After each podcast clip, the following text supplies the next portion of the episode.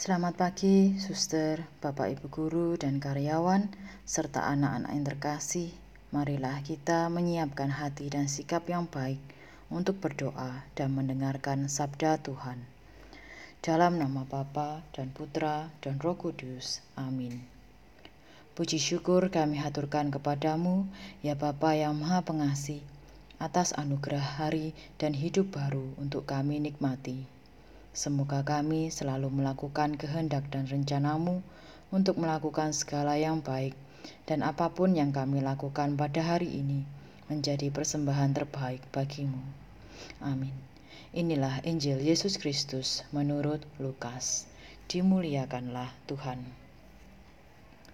Lalu Yesus masuk ke bait Allah dan ketika ia mengajar di situ, datanglah imam-imam kepala serta tua-tua bangsa Yahudi kepadanya dan bertanya, "Dengan kuasa manakah engkau melakukan hal-hal itu? Dan siapakah yang memberikan kuasa itu kepadamu?" Jawab Yesus kepada mereka, Aku juga akan mengajukan satu pertanyaan kepadamu, dan jikalau kamu memberi jawabnya kepadaku, aku akan mengatakan juga kepadamu, dengan kuasa manakah aku melakukan hal-hal itu. Dari manakah baptisan Yohanes? Dari surga atau dari manusia? Mereka memperbincangkannya di antara mereka dan berkata, "Jikalau kita katakan dari surga, ia akan berkata kepada kita, kalau begitu, mengapakah kamu tidak percaya kepadanya?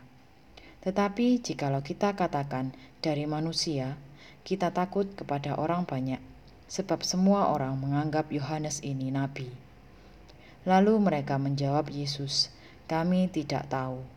Dan Yesus pun berkata kepada mereka, "Jika demikian, aku juga tidak mengatakan kepadamu dengan kuasa manakah aku melakukan hal-hal itu." Demikianlah Injil Tuhan. Terpujilah Kristus. Suster, Bapak, Ibu, serta anak yang terkasih, dalam kehidupan sehari-hari kita menjumpai orang-orang yang memanfaatkan kuasa yang dimiliki untuk kepentingan pribadi atau kelompok dan cenderung bertindak secara memaksa. Sesungguhnya kuasa atau otoritas bukanlah untuk memaksakan kehendak seorang. Kuasa yang dimiliki bukanlah untuk mengontrol orang, tetapi untuk memberdayakan, membuat orang lain bertumbuh atau berkembang, dan memajukan kepentingan orang lain. Kuasa Yesus adalah kuasa pelayanan dan kasih. Ia mengundang orang-orang untuk mengikutinya agar bertumbuh dalam kasih.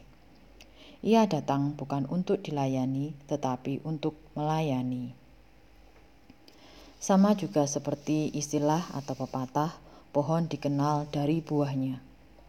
Buah yang muncul dari Allah adalah berkat dan keselamatan. Buah yang sama pula yang mestinya lahir dari anak-anak Allah.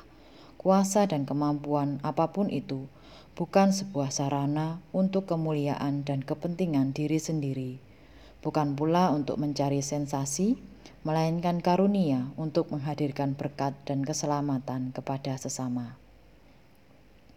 Marilah kita menggunakan kuasa atau jalan kita untuk melayani sesama dari terciptanya tujuan kasih Allah di dunia ini. Sebagai refleksi kita hari ini, Semoga semakin kita diberi berkat oleh Tuhan dalam bentuk apa pun, kesehatan, kekayaan, keselamatan, dan lain-lain, kita semakin rendah hati dan menjadi berkat bagi sesama. Marilah kita berdoa. Allah yang Maha Baik, ajarilah kami memahami kebaikan yang Engkau anugerahkan kepada kami. Mampukanlah kami untuk menjadi berkat bagi sesama dalam kehidupan kami sehari-hari. Amin. Dalam nama Bapa dan Putra dan Roh Kudus. Amin.